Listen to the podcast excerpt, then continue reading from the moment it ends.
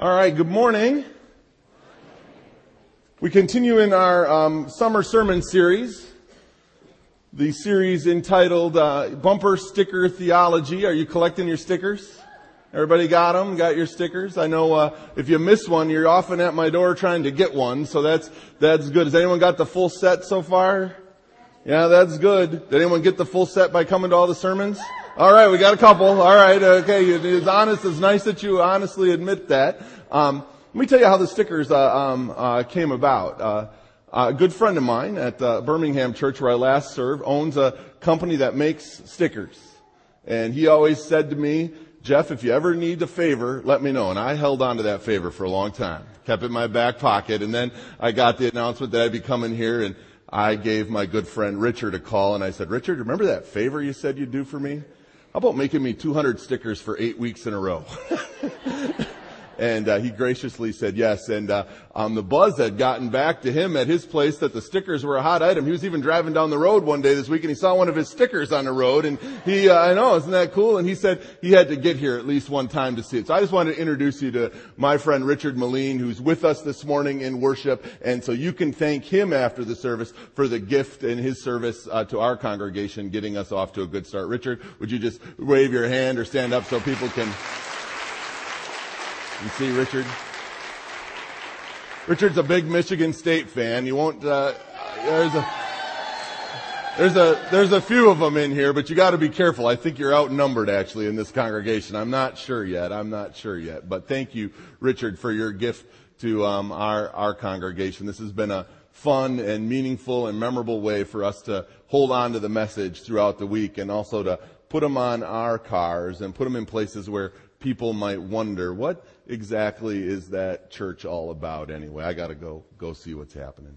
Friends, our uh, message today comes from uh, Luke, or not from Luke's gospel, comes from Matthew's gospel, the 22nd chapter. Would you follow along with me as we read these important words from our scripture this morning?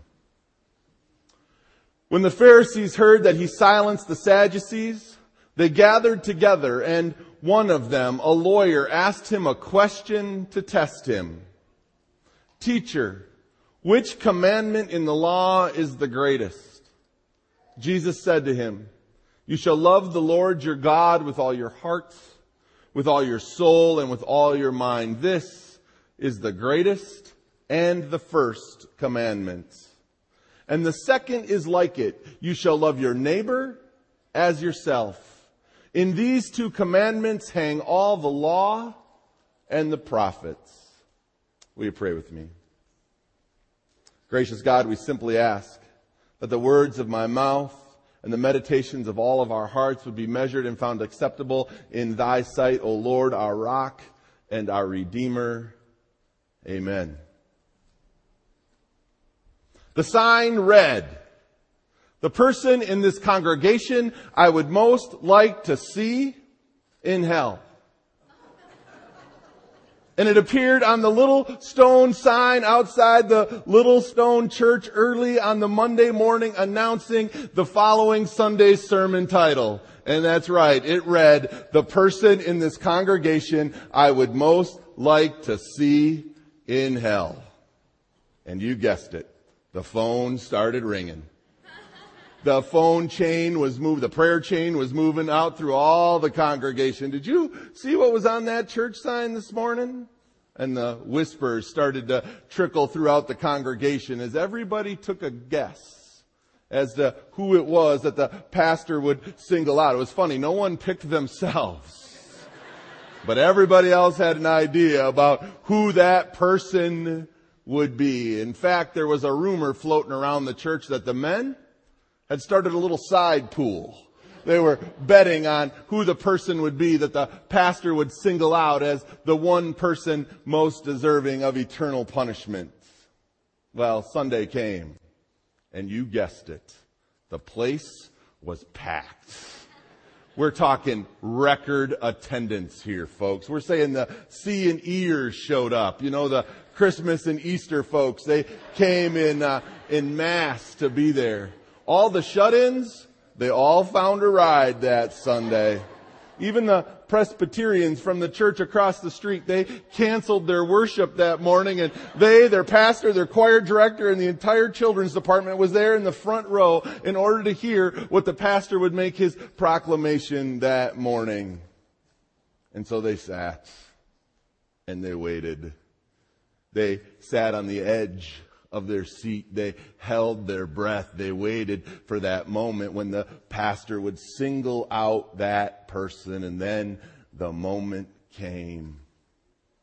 The person he most wanted to see in hell. And when he said that, person's name, there was an audible gasp of surprise in the congregation for the person he named was Mrs. Eddy.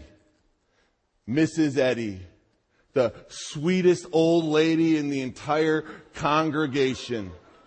Mrs. Eddy, who had taught the kindergarten Sunday school class for 30 years. Mrs. Eddy, who was always there with a smile, who was always lending a hand. One of those women who was quick with a note when you were sick and even quicker with a hug when you were better. No one loved their neighbor like Mrs. Eddy loved their neighbor. So why would the pastor single her out as the person he would most like to see in hell? Did the pastor know something about her that the rest of them did not know? Ah, but then he explained. He said he was sure that with Mrs. Eddy's sweet and saintly disposition, that it would take no time at all before the entire population of the netherworld would be singing together in one chorus, Amazing Grace, followed by Jesus Loves Me. He was convinced that only Mrs. Eddy would be able to convert old Satan himself. So if the story's right, let me ask, are any of us worthy of being sent to hell? Are any of our lives so transparently full of the love of Christ that even the most hardened sinner or the most ardent atheist might change their mind or the course of their life when they see how we are living ours? Are any of us hell worthy? I mean, the story asks a provocative, if not downright poignant question is our lives and the way we live them. Is that the most profound proof for the faith we claim? You know, it was one of the ancient saints of the church, Saint Francis of Assisi, who always said, preach the gospel always. When necessary, use words. Preach the gospel always. When necessary, use words. So is it the words of our mouth or the way we live our lives? That is the question before us this morning. And that was kind of the question that one of the Pharisees came to Jesus and asked him, Jesus, tell us, tell us, Jesus, what is the greatest of all of the commandments? Well, Jesus thought about it for just a moment. Because you see, he could have answered that question a hundred different ways because there were hundreds of different commandments to choose from.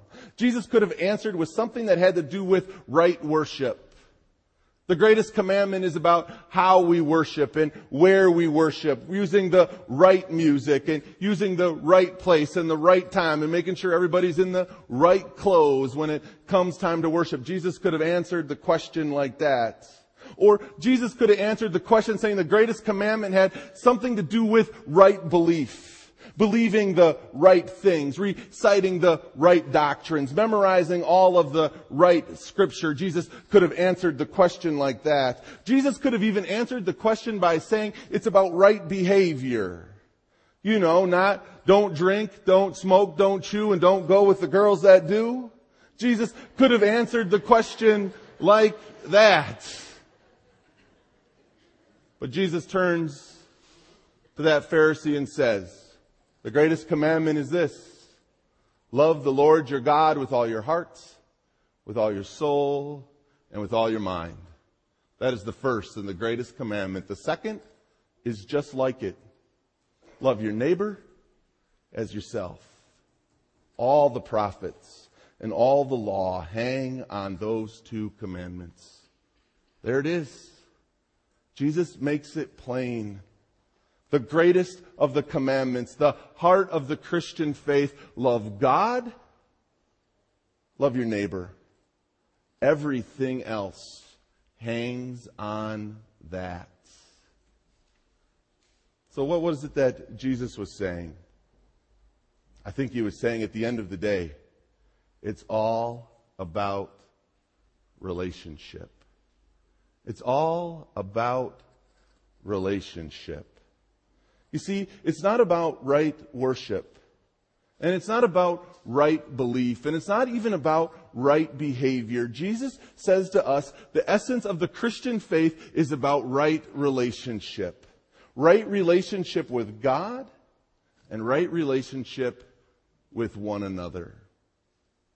And that's really the heart of the Christian faith after all. It's what is supposed to make Christianity and ultimately Christians different because you see, we make the most radical claim in all of the religious landscape. There is no claim like the claim that we make. Because you see, Christians claim that in the person of Jesus Christ, God has become fully known. Fully known in the person of Jesus Christ. God took on human form. And why did God take on human form? In order to have relationship with us. In order to have relationship in our time and in our history. In order that we might see truth. In order that we might see His flesh. In order that we might see what love looks like and feel what grace feels like. In order to see the wounds and touch the wounds on God's hands God came to us in order to have relationship. You see, that's the central tenet of the Christian faith. It's a person. It's a person. It's not about a way of worship. And it's not about a set of doctrines or beliefs to memorize. It's not even about a set of behaviors we have to keep. Christianity at its core is about a person, and that person is Jesus. And I only know one way that you can ever know a person, and that is through relationship. God didn't come to us in our form in order to give us duty. Duty makes for terrible relationships. God came so that we might know God in the fullness of who God is. God came so that we might not just hear a sermon, but so that we could see the sermon. For you see, ultimately our faith must move beyond just belief. Belief in something, even just a belief in Jesus. It must move beyond just belief. Because believing in something tells you nothing about how you're relating to it. It's not enough just to believe in God, Jesus says. You must have a relationship with God. Imagine for a moment if I just believed in my wife's existence. I just believed Bridget existed. And I came home from work every day and I took my keys out of my pocket and threw them on the counter. I went to the fridge and grabbed a soda. I thought to myself, huh, I know she exists. She's around here somewhere. And sure enough, when she approaches me to give me a hug, I say to myself, oh, she does exist. And then I don't relate to her. I just go on about my business and I start thinking to myself of all the things I have to do because she exists. My wife exists. I have to take the garbage out. My wife exists. I have to pick my socks up. My wife exists. I have to put the toilet seat down. My wife exists. I must tell others that my wife exists so that they can take their garbage out and pick their socks up and, and put their toilet seat down. You see, there is nothing about relationship in that. Relationship Jesus, what was the greatest of commandments? Love God. Love your neighbor. It's always all about relationship. See, there was a moment when that became particularly true to me. It was while I was in college and I had just had a conversion experience. I had given my life back to the Lord and I was on fire. I was filled with an evangelical zeal and fervor that I set out to convert everyone and everything that I ran into. I did everything I could to convince every single person I knew to become a Christian and to give their life to Jesus. That fervor led me with a bunch of other Christians to go to Daytona Beach over spring break to engage with college students while let's say they had a few other things on their minds. One night we decided it was time to save the bar crowd. And so we went out and hung out on the street and we looked for our targets. I found mine. He was innocently walking down the street. He had no idea what was about to hit him. And so I walked up to him and opened up with a very relational, invitational question. Hey, buddy, if you die tonight, do you know what's going to happen to you? Yeah, that was a great way to start the conversation. You know what? He let me have it. He let me have it. He didn't let me have it in the ways I was prepared to be let have it. He didn't give me the line about why there is no God. He didn't give me some line about the silliness of the Christian faith. He didn't even give me some line about how Christians are narrow-minded or judgmental. No, he chewed me out because I knew nothing about him. He said to me, you don't know me. You don't know who I am or where I come from. You have no idea what I struggle with. You have no idea what my hopes and dreams for the future are. I don't have any idea if you really care about me. And then he said, I don't even know anything about you. I have no way of knowing if any of the things that you are saying to me has made any difference in your life. I can't see any of the love of God in you that you profess that I need to have. He let me have it. Jesus what is the greatest of commandments? Love God and then love your neighbor as yourself. And you see, I realized something in that moment that the words of my mouth were actually doing, not just the words, but the manner in which I was presenting the words were doing more harm than good. And at the end of the day, I put a, stumbling block or a roadblock in his ability to get to God by the manner in which I approached him. And that's changed everything about the way I share my faith. That single moment. You see, that's why I try to figure out the names of the skateboarders and the basketball players who hang out in our parking lot. And that's why I try to get the names of every waitress at Frank's. And I know them well. And that's why I care what the name of the homeless couples are that I meet in the parks. And that's why I wonder about the names of the guys who check under the hood of my car. And that's why I try to learn the names of all of the neighbors in my neighborhood. I want to know something about their story and I want to share with them something about my story that hopes in somewhere in the midst of that relationship, God can enter the story. You see, Jesus makes it clear that God in Jesus reminds us that the medium and the message can never be separated. It's not just what we say, but it's how we say it that makes a difference. And you can't mistake that in the person of Jesus Christ. For you see, in Jesus, feeding the hungry wasn't just a good idea. In Jesus, feeding the hungry, in Jesus, feeding the hungry was an invitation to find a loaf and a few fishes and actually feed somebody. In Jesus, the invitation to forgiveness and second chances isn't just a good idea.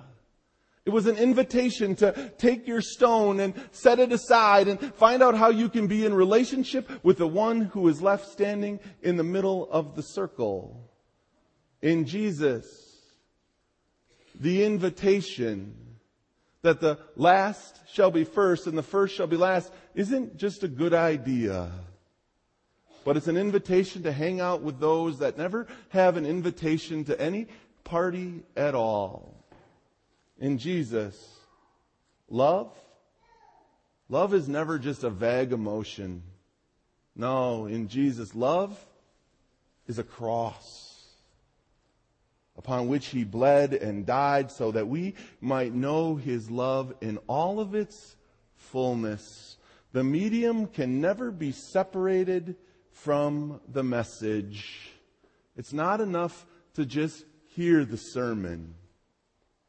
People have got to see it as well. I wrote this lady's name down because I can never remember it. Um, Jean Bethke Elshtain. She's a um, professor of um, religion and ethics at the University of Chicago. She teaches divinity students and graduate students. She's an expert in family and culture, and she's stumbled upon a very interesting set of statistics that are beginning to emerge. She has discovered that if there is just one practicing Christian family in a neighborhood, with school age children, just one family who is practicing their faith in the neighborhood, that the families on either side of it, if they have children, the families on either side of that house, whether they are practicing anything or not, will have lower rates of truancy, deviancy, and teen pregnancy. And they also have shown that those kids in the houses next door will have higher grades and do less drugs. And the study goes on to show that it has nothing to do with pressure or proselytizing or instruction, but simply the presence of living their faith in front of others. How they live makes a simple difference in the people who live next door. It's called the spillover effect. So why preach all this this morning? Why this bumper sticker that says, I'd rather hear a sermon, I'd rather see a sermon than hear one? Because I want a spillover effect coming out of this church. I want what's happening here to spill over into this entire neighborhood and this entire community so that the people who live in this neighborhood are simply living better lives because we are here. I want Redford Aldersgate to be known as the church that loves people that helps people, that does whatever it takes to make sure that people's lives are better. I want them to see our sermon. You see, if you come to Redford Aldersgate United Methodist Church every week, you get to hear one sermon. And that's enough, right? Amen. You get to hear one sermon, but my hope is that every Monday that the communities that you live in hear over 200 sermons because of the people who go out from this church. And they don't hear it just through the words you speak, but the lives and the love that you offer. Now, I know you've heard this um, statement before. You might be the only Bible someone ever reads. You might be the only representation of God someone ever meets. You might be the only Christ someone ever gets to touch. You might be the only sermon somebody gets to hear. Oh, I know it's trite, but it's true. You know it as well as I do. So let me ask you, what are you planning to preach tomorrow?